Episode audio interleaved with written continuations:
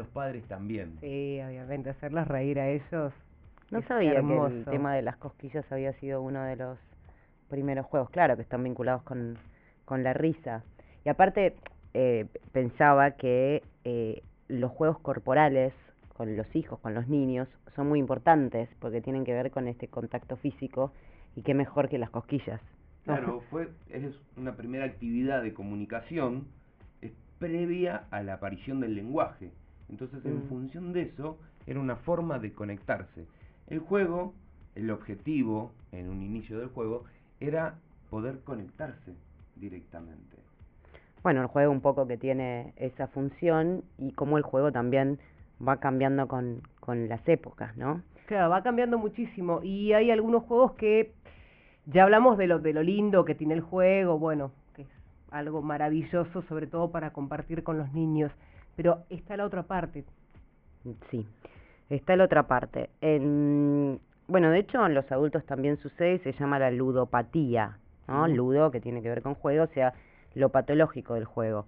Hoy con lo que, digamos, nos enfrentamos con los niños y adolescentes, y reitero, en adultos, va cambiando el juego a lo largo de los distintos momentos de la vida, pero que tenemos esta adicción, a veces de los niños, a los juegos que están vinculados con la tecnología. Tanto los videojuegos, la televisión, las tablets, celular, ¿no? En los niños más chicos tienen algunas características, en los adolescentes otras. Por ejemplo, en los niños. En los niños ya, de, digamos, desde que existe la televisión, el, el continuo también de dibujitos animados o de vos en cualquier momento, 24 horas, prendés la televisión y siempre va a haber algo. Yo me acuerdo que, creo no ser tan vieja, pero cuando yo era chica había dos horas por día donde había dibujitos. ¿no? Acá podés ver este Netflix, podés poner pausa, podés volver a verlo. Eh, tiene insomnio un chico a las 3 de la mañana y ¿qué hace el padre? Y no sé, le da el celular, le da la tablet. Como que hay algo de los padres de, de querer sacarse a veces a los chicos de encima. Lo digo o también como reflexión de madre, ¿no?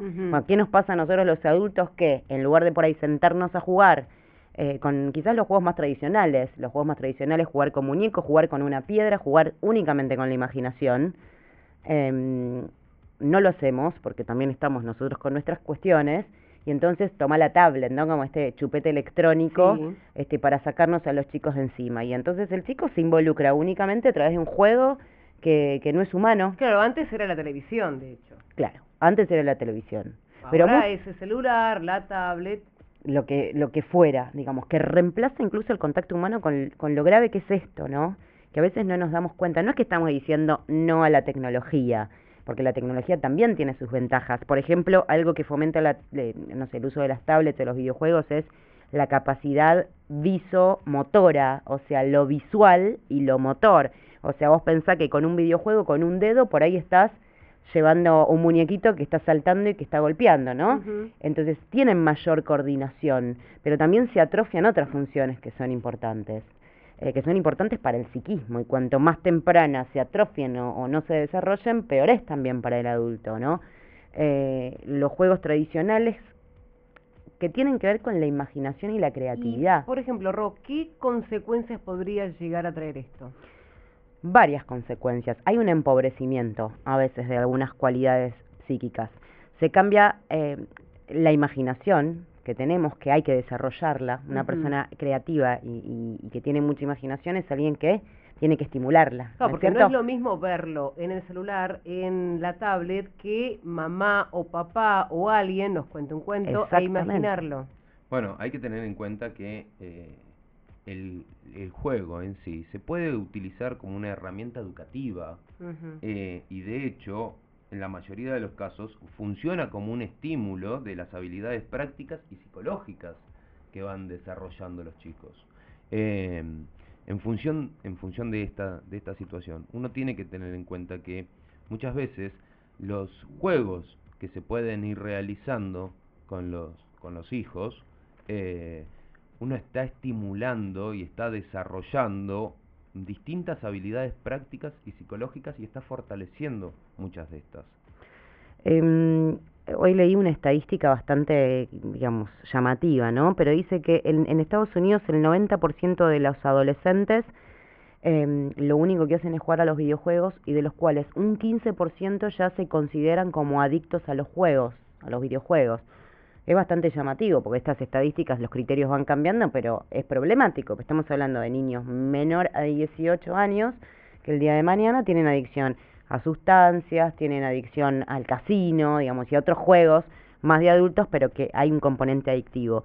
Por otra parte, lo que hablábamos de como que se atrofian, ¿no? No se desarrollan ciertas este, cualidades de las personas. ¿Cómo, ¿Cómo qué?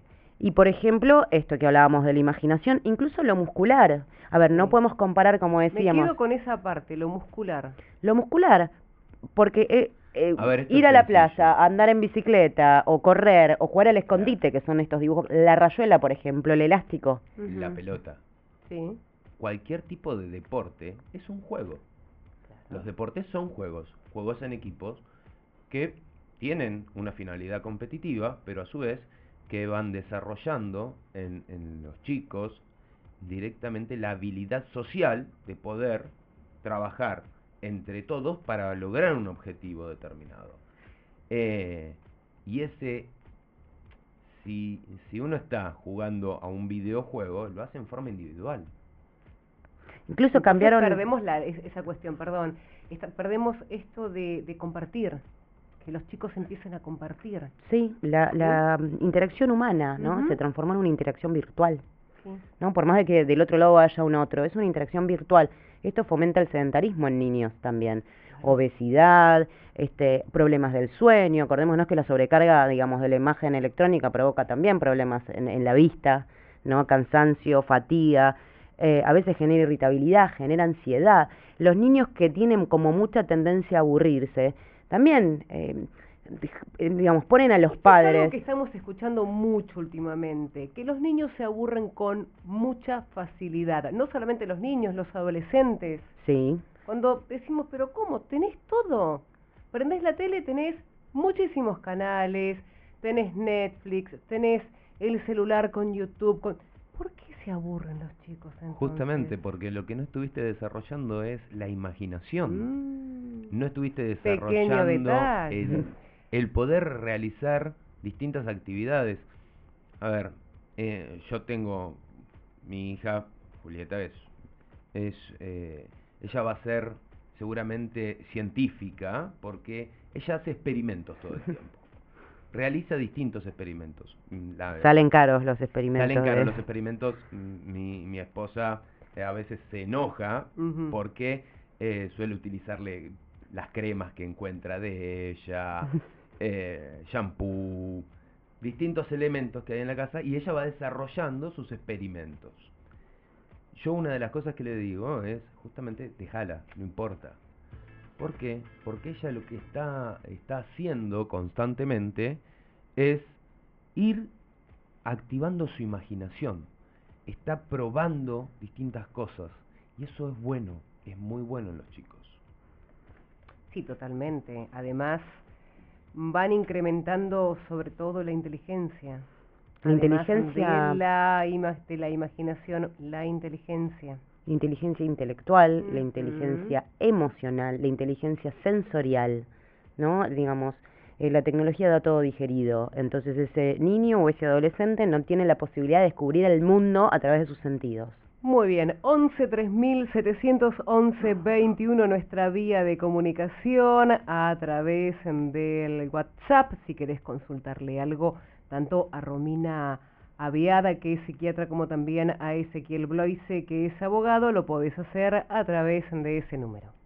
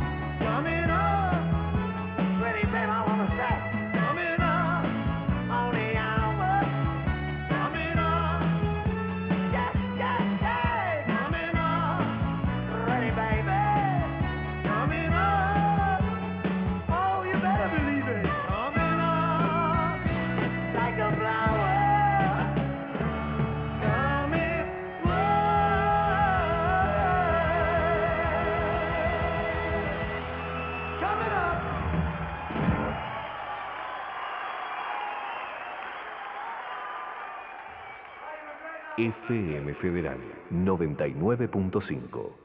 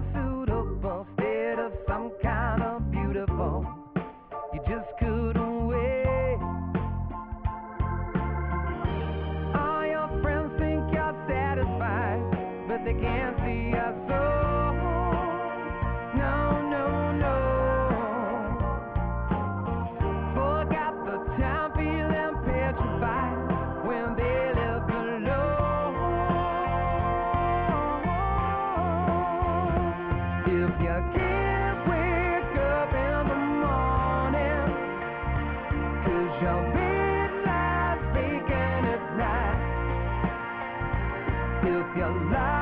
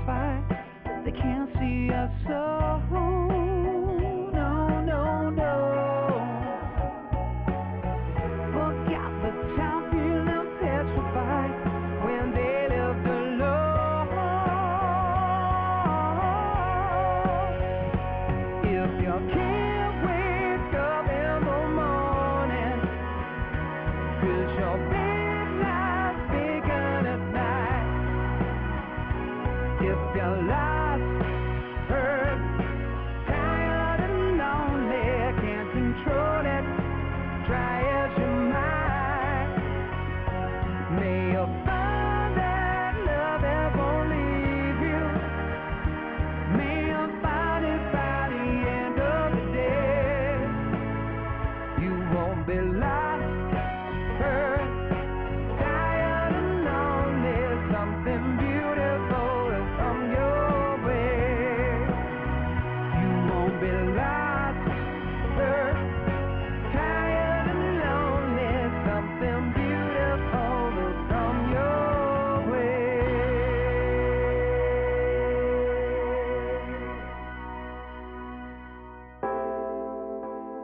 Llevamos más de 20 años juntos.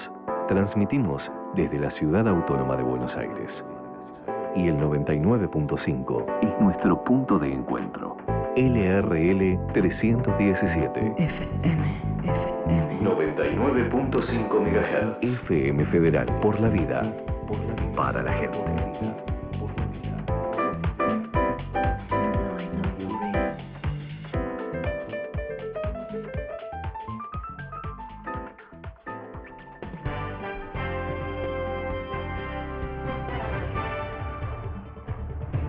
Señales claras.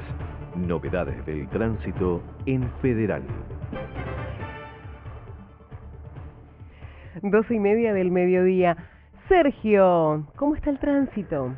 Rosana, mucho más complicado que la media hora anterior porque el grupo de personas que estaba en 9 de julio altura Independencia comenzó a desplazarse hacia la zona del obelisco por avenida 9 de julio, complicando la situación del tránsito en la avenida más importante de la capital federal, demora y congestión desde la bajada desde autopista 9 de julio sur en avenida 9 de julio hasta llegar a la zona de avenida Independencia, el grupo está desplazándose, hay otro más que lo está esperando en avenida 9 de julio altura Hipólito Yrigoyen y después se van a sumar a la zona del obelisco. Y también el grupo de personas que está en la zona del obelisco por ahora no afecta al tránsito vehicular, mano al sur, mano al norte ya les decíamos está muy complicado desde la bajada de autopista 9 de julio. Sur. En cuanto a la zona del Bajo Porteño, Leandro Alem 650, siguen cerrados los carriles de tránsito liviano en dirección al sur por el otro grupo de personas que en un principio estuvo en Corrientes y Callao. Ahora sigue en lo que es el Bajo Porteño, Alem 650, desvío al tránsito en Alem a la altura de Avenida Córdoba. Muy complicada la situación del tránsito en el centro de la capital federal. El resto de la ciudad con marcha fluida en las autopistas para circular entre Capital Federal y Gran Buenos Aires, algo de que marcha cargada queda en la General Paz en la zona de Liniers en ambos sentidos. En cuanto a los servicios, trenes, subtes, premetro circulan de acuerdo a horarios programados. Información del tránsito suministrada por la Policía Federal Argentina, Ministerio de Seguridad.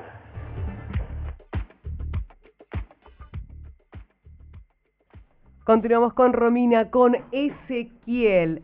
Rom, hablamos del juego y si te parece vamos a charlar también de, de la estimulación o la sobreestimulación. ¿Está bien? Está ¿Eso sí? perfecto, está Porque algunos perfecto. papás quieren que, que los chicos jueguen, jueguen, jueguen, jueguen. Y hay algunos que, bueno, es hasta ahí. Bueno, si no quieren no, no lo voy a obligar. Pero hay otros que, dale, anda, eh, hace. Claro. ¿Qué hacemos Tendríamos como esto? dos polos, digamos, ¿no? Sí. De la estimulación de los niños a cualquier edad, desde un bebé recién nacido hasta los adolescentes. Em, los dos extremos son, digamos, complicados, ¿no? Y tenemos que tratar de, encontrar un intermedio. En los extremos en donde los niños no juegan, es porque tampoco hay padres que están estimulando ahí el juego. Algo interesante desde la psiquiatría infantil y desde la psicología infantil es preguntar, ¿a qué juegan? ¿Cuánto tiempo juegan? ¿No? Y el adulto se tiene que divertir. Yo a mis pacientes les digo, pero vos te divertís con tu hijo, no, yo me embolo. Te tenés que divertir, porque el juego tiene que ser un juego para los dos, para vos y para, y para tu hijo, ¿no? Entonces, que el adulto aprenda a divertirse a su modo junto con el niño es algo muy bueno para esos niños que no juegan o esos padres que no juegan, ¿no? Pero tenemos también del otro lado aquellos padres que a veces están eh, un poco obsesionados con el rendimiento de los niños, que tengan un buen rendimiento en deportes, que sepan tocar instrumentos musicales, que vayan a una escuela doble jornada, que aprendan idiomas, que salgan, ¿no? Esta sobrecarga. ¿Sobrecarga de juego o sobrecarga mm, de competencia de parte de los padres? Sí, un poco de sobrecarga de, de exigencia, digámoslo, Sí. con competencia, y en Mm. realidad está jugando el chico o está eh, yendo de una actividad a la otra, digamos, ¿no? ¿Dónde tiene el, todo lo contrario, ¿no? No hay lugar para el juego, porque el juego No necesita... lo disfruta. No hay de- juego. Llega un momento que dice, bueno, tengo que hacer tal cosa y... Em, el juego necesita un vacío también para que suceda, ¿no? Entonces, mis hijos, por ejemplo, me dicen, mamá, estoy aburrida. Ay, te felicito, qué hermosa sensación la del aburrimiento, porque es la antesala de la creatividad. ¿Qué es la antesala? ¿Qué es la creatividad? No importa, andá y aburrite, ¿no? ¿No? Entonces, digamos, ahí es donde aparece. Porque todos te preguntan, ¿qué es? ¿Por qué? ¿Qué es y por qué? Bueno, investigalo, ¿no? Porque también algo de, del vacío, ¿no? De que no esté todo digerido, de que no esté todo inmediato. Bueno, recién decías eh, disfrutar el juego. Adriana de Pompeya dice, ¿cuánto tiempo debo dedicarle al juego por día? Tengo un hijo de tres años y la verdad, no mucho tiempo. Pero Bien. bueno, ¿Qué es preferible, cantidad o calidad? calidad, siempre. Siempre calidad. Eh, yo vivo corriendo, llego tarde a mi casa, me voy muy temprano, pero em, yo tomé como una costumbre, yo llego a mi casa directamente, yo tengo dos nenes, eh, y, y llego y automáticamente nos ponemos a jugar, a lo que sea, a lo que estén jugando. Yo me tiro al piso, directamente, me pongo a jugar con el varón, nos ponemos a jugar con los autitos, inventamos alguna historia y sumamos a la nena. Y lo disfrutan mucho. Y creo que lo disfruto más yo que los mismos chicos. Entonces, si vos lo disfrutás, seguramente ellos, ellos pero Totalmente. por sentado la eso. sonrisa Sí. de los chicos, la felicidad con Sí. la cual llevan adelante esa actividad que estamos compartiendo, eso es lo más importante. Entonces, no importa la cantidad, sino la calidad. Nos quedamos con esa respuesta para Adriana. Yo le diría eso. Para Adriana y para, digamos, muchas madres y muchos padres que tienen una sensación de culpa permanente. O por lo menos, si tenés un rato, cuando se van a acostar, léeles un cuento. Sí. Cortito. Que pero sea un tiempo de calidad, Ujú. del 100% de atención. Porque como ¿no? decíamos fuera del aire, los chicos recuerdan momentos, no horas. recuerdan momentos y momentos momentos en donde la afectividad, la comunicación, el contacto con ese la persona a la que quieren, donde hay un afecto, es lo que después uno se acuerda. Y muchas veces marcan, digamos, no, marcan tendencias en la personalidad, después marcan tendencias en, en las vocaciones, ¿no? Quería decir algo en relación a eh, los juegos que eh, históricamente se catalogaron entre femeninos y masculinos, que a veces genera preocupación en los padres cuando de repente un niño varón empieza a jugar con este juegos que, que por ahí son de nena. Y, y en este sentido también la sociedad va cambiando y, y hay mucha más diversidad y hay mucha más comprensión y no hostigar tampoco, digamos, al niño que no se adecua a estos patrones, digamos, culturales eh, que hoy también están cambiando, ¿no? Eh, yo hablaba con una amiga mía que es francesa y vive en, eh, en este momento en España y me decía, me sorprende de la Argentina como eh, todavía están muy determinados los juegos que son de nena y los que son de varón, con colores, ahora cada vez menos. Me dice, Ahora cada vez menos. De hecho, el otro día, perdón que te interrumpa, el otro día yo tengo un nene de no llega a cinco años y me dice, no mamá, que no hay colores para varones y colores para nenas. Es verdad, dijo. Porque hay nenas que usan el color azul y hay nenes que usan el color rosa, pero les queda lindo a todos. Exactamente. Y no, No tampoco, llega a cinco años. Maravilloso. Me encantó. sí. Tampoco hay actividades, no, No, hay juegos de varones o de mujeres. No. No. Eh, Así como los deportes, perdón, ¿no? Sí. Claro. Yo, yo soy papá de un varón y, un- y una nena. Eh, y a muchos papás, muchos amigos míos, que son papás de nenas también, yo siempre les pregunto lo mismo. Eh, ¿Alguna vez te viste jugando lo que estás jugando ahora? Y la respuesta, nos- reímos, y la respuesta es, la verdad que no. Pero, a ver, espera, hagamos memoria. Y siempre, alguna vez hemos jugado a que íbamos a tomar el té a algún lado, o que podíamos cocinar, porque después son actividades que también no son ni de hombres ni de mujeres. Exactamente. Entonces, eh, saquémosle ese ese mote, ese estigma. Este es un juego de varón, Esa este es un juego, etiqueta. esa Mm. etiqueta. Este es un juego de nena. No, no, no, son juegos para Y hablando, bien. y hablando de juegos, Ezequiel, no todos los juegos que hay en Internet eh, son malos. También hay otros que pueden llegar a servir. Yo, de hecho, los utilizo en casa para estimular la memoria, para aprender los números, las letras. Bueno, sí, de hecho es así. Hay muchos juegos.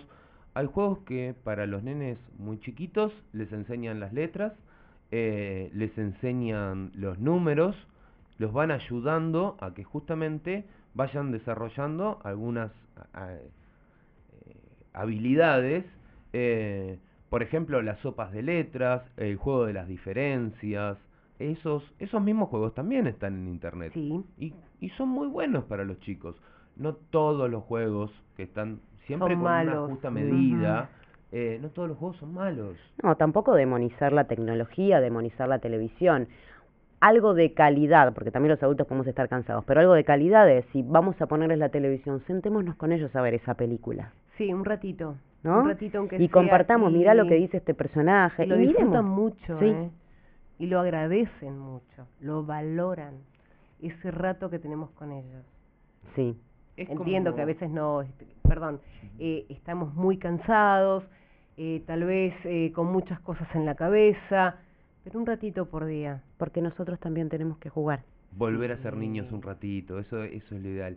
Yo iba, iba a decir, una de las últimas cosas que quería aportar era, la otra vez cuando hablábamos del tema de ciberbullying y, el tema de las redes, eh, a ver, hay algo que es importante, también hay que acompañarlos.